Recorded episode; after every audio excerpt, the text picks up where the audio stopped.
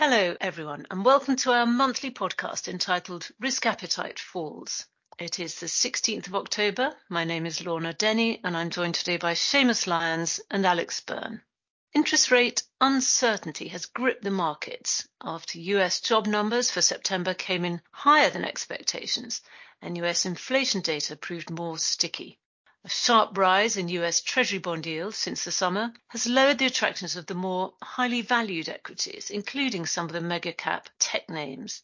On top of this, corporate growth forecasts in some of the major markets appear modest, whereas prospects for Japanese equities look relatively favorable.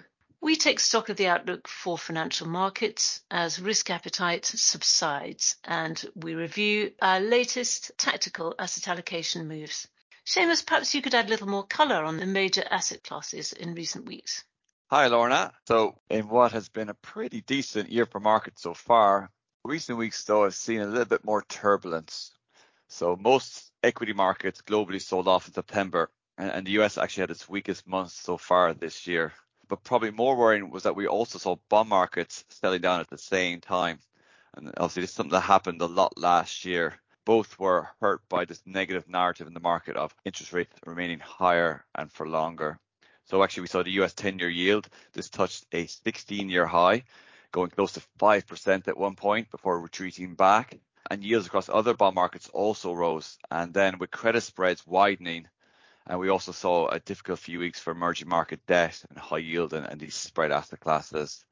Uh, under the bonnet a little bit, from a style perspective, we actually saw value stocks outperform growth, the higher for longer narrative that weighed more heavily on those kind of big mega caps and growth stocks that have been doing well for much of this year. In terms of currencies, the dollar has been doing quite well, so it's strengthened. Again, this is, you know, as the, as the Fed's hawkish pause in September, this kind of dashed some speculation that US rates might actually be moving lower in 2024 and that this supported the dollar.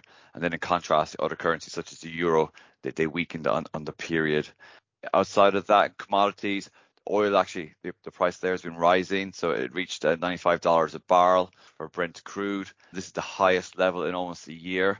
And a lot of this is uh, on fears of tightening supply as OPEC Plus extended their production cut to the end of this year. Gold's come off a little bit more recently, again with the, with the dollar strengthening as often a headwind, so gold's come off a little bit from its highs, now trading just over $1,800 uh, an ounce. That's very useful context. Thank you, Seamus. Higher for longer, as you say, or high for long, has certainly become the mantra of the US Fed. It took markets a while to adjust to this, as it indicates a plateau in interest rates at the higher levels. But it seems now that markets are looking across this plateau to a further hike in interest rates, perhaps even before the end of the year.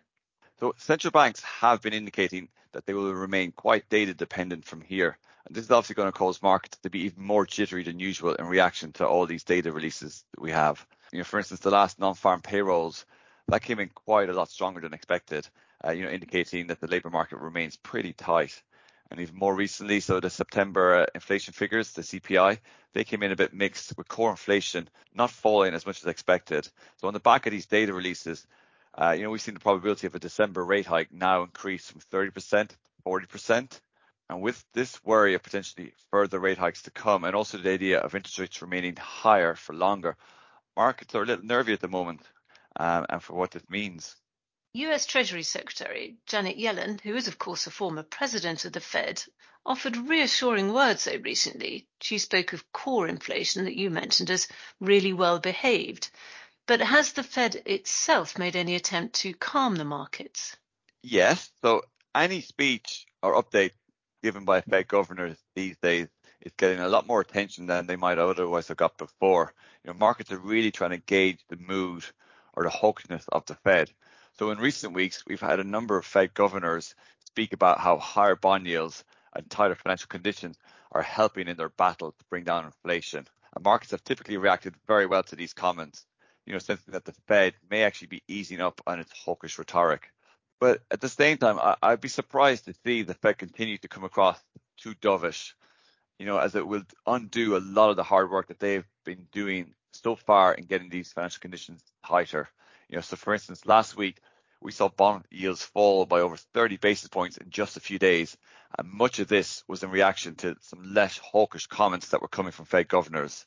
And as this is ultimately leading to easier financial conditions, you know, I wouldn't expect to see a lot more of these kind of comments from Fed governors because, you know, it is undoing a lot of the hard work they've already been doing. Yes, the Fed is still very much walking a fine line. But what are we thinking? Are we thinking that bond yields might be close to a peak now for this cycle, meaning, of course, that prices would have bottomed? Well, two weeks ago, the US 10 year reached almost 5%, and longer dated bonds went above 5%. You know, these were the highest levels we've seen since 2007. And there's also increasing talk now about what the natural level of interest rate, or specifically the equilibrium interest rate, which is neither accommodative or restrictive, what, what this should be. And many are arguing that this now needs to be higher than previously estimated. These kind of thoughts and discussions will have an impact on longer dated bonds, keeping pressure on them as well. In addition, you know, some of the technicals which have supported yields, uh, you know, in recent years, they're less apparent now. So foreign buyers, they're buying less of US government bonds than they have, particularly Japanese investors who are now beginning to look back uh, to their own markets where there's more attractive yields on offer there. The Fed as well, they're also in the process of unwinding their balance sheet, selling many of the treasuries that they bought as part of the relief packages back during the height of the COVID pandemic. So it's hard to say with a lot of confidence that yields have actually peaked for this cycle. But in the near term, we actually maintain a pretty favorable view on uh, US bonds. You know, yields have moved up a lot again this year and even more recently. You know, so from a, a valuation perspective, they are attractive. And as we are most likely near the end of this rate rising cycle, this to a degree puts an upward cap on how much further yields can potentially rise. So, so yeah, it's, it's definitely interesting. It is interesting and potentially encouraging, although, of course, a time of transition, and that is not an inspiring backdrop for equities, Alex, particularly not for the European equity markets, it seems. Morning, Lorna. Indeed, economic data remains weak across most of the continent and doesn't yet appear to have troughed. So the downside, how much more pain we could feel, may not yet have bottomed. Earnings are okay, but certainly nothing exciting, and the drivers of those would appear to mostly be exogenous macroeconomic factors rather than a positive uh, individual company specific story. Of particular concern is Germany, which continues to be very weak. Its heavy manufacturing oriented economy has been a drag on the European economy, when normally it's the flag bearer of prosperity. Indeed, slightly repeating ourselves of last October, but with more certainty now of the importance that the weather is going to play. Last year, in no small part, people putting their heating on later in the year saved the European economy from a deep recession. We're in a better place this year. There hasn't been the same immediate energy price shock, though prices overall do remain high. But Europe has had a year to improve other sources of both carbon and renewable energy sources, and LNG stores of natural gas are a capacity. This will also have a higher bearing on geographically, which European countries have more of a headwind. Those countries that obviously get colder, think more Eastern Europe and Baltic, but counter that, the further east you do go, the more the energy picture is made up of coal and wood and not gas. UK being a prime example here, being a front runner in cleaner energy and gas, had a huge headwind last year when the prices of both spiked. But we have talked before of brighter prospects potentially in Japan. How are things looking there currently? Indeed, we have. Japan sits in a bit of a sweet spot at the moment, we believe. Firstly, and importantly, the currency, quite often something which can destroy any value created by the equities themselves. Currently, the value of the Japanese yen is very weak and sits at a level which policymakers will often become involved with supporting. This effectively means we have something of support and the balance of risk is that either money can be made here, or at least you would hope you won't lose a significant amount. As for Japan itself, it has a number of positive medium-term factors. Principal to that is the drive for improvement in corporate governance. Where this has been a policy for a number of years, recent changes mean the effect should be more stringently applied by companies.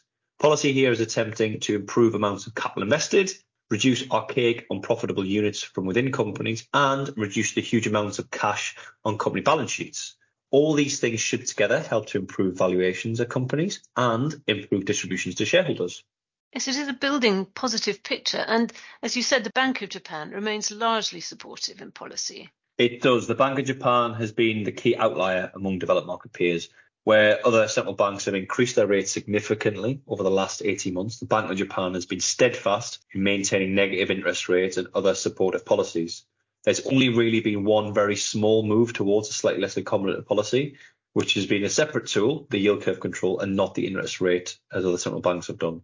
Japan is certainly not immune from interest rate rises elsewhere on the globe, the key one being US rates, which has a significant link towards it. Indeed, if we look at bank and financial returns in Japan and the US, the US changes have arguably had more of an effect on the Japanese financials than in the US, whereas we know there have been significant volatility. Also, as we previously mentioned, from a currency standpoint, where the yen is currently at 150 to the dollar, it offers an attractive opening position. Yes, and the strength of the dollar has been a key feature of financial markets this year, as we've noted before on this podcast. Any thoughts there, Seamus? Yes, Lorna. So we've talked a lot today already about the higher for longer narrative, and this has certainly been a key driver of the recent US dollar outperformance. So with US rates now expected to remain higher for a more extended period than previously thought, the currency has benefited from investors who were beginning to sell out of US bonds in search of other currencies. So that's really been a big beneficiary. In addition, you know, a higher for longer rate environment is not necessarily good for global growth, and the US dollar's safe haven status makes it quite attractive in an environment like this. So unless this dynamic changes, it wouldn't be surprising to see that the US dollar maintains the strength it has in the near term. In response to all of this and the, the slump in risk appetite that we've identified, what adjustments have we made to our tactical asset allocation?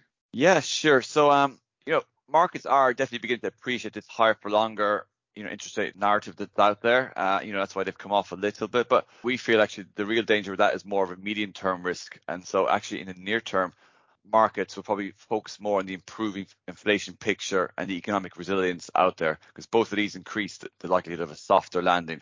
So, you know, we, we remain neutral overall equities in, in our positioning. Within equities, though, we continue to like US equities over Eurozone equities. You know, there's there's some positives there where the, US has a much better growth outlook than, Europe. Monetary policy is as well, where probably the ECB is going to need to remain more hawkish than the Fed.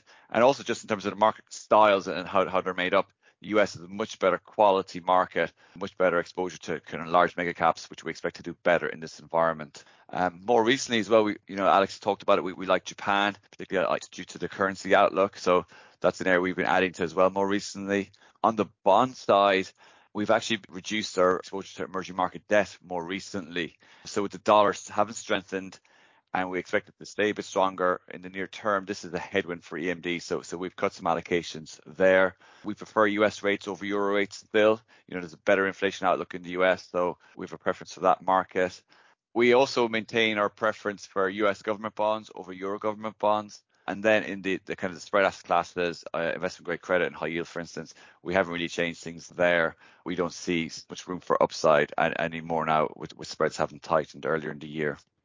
Thank you both very much indeed. Thanks, Laura. Thank you, Lorna.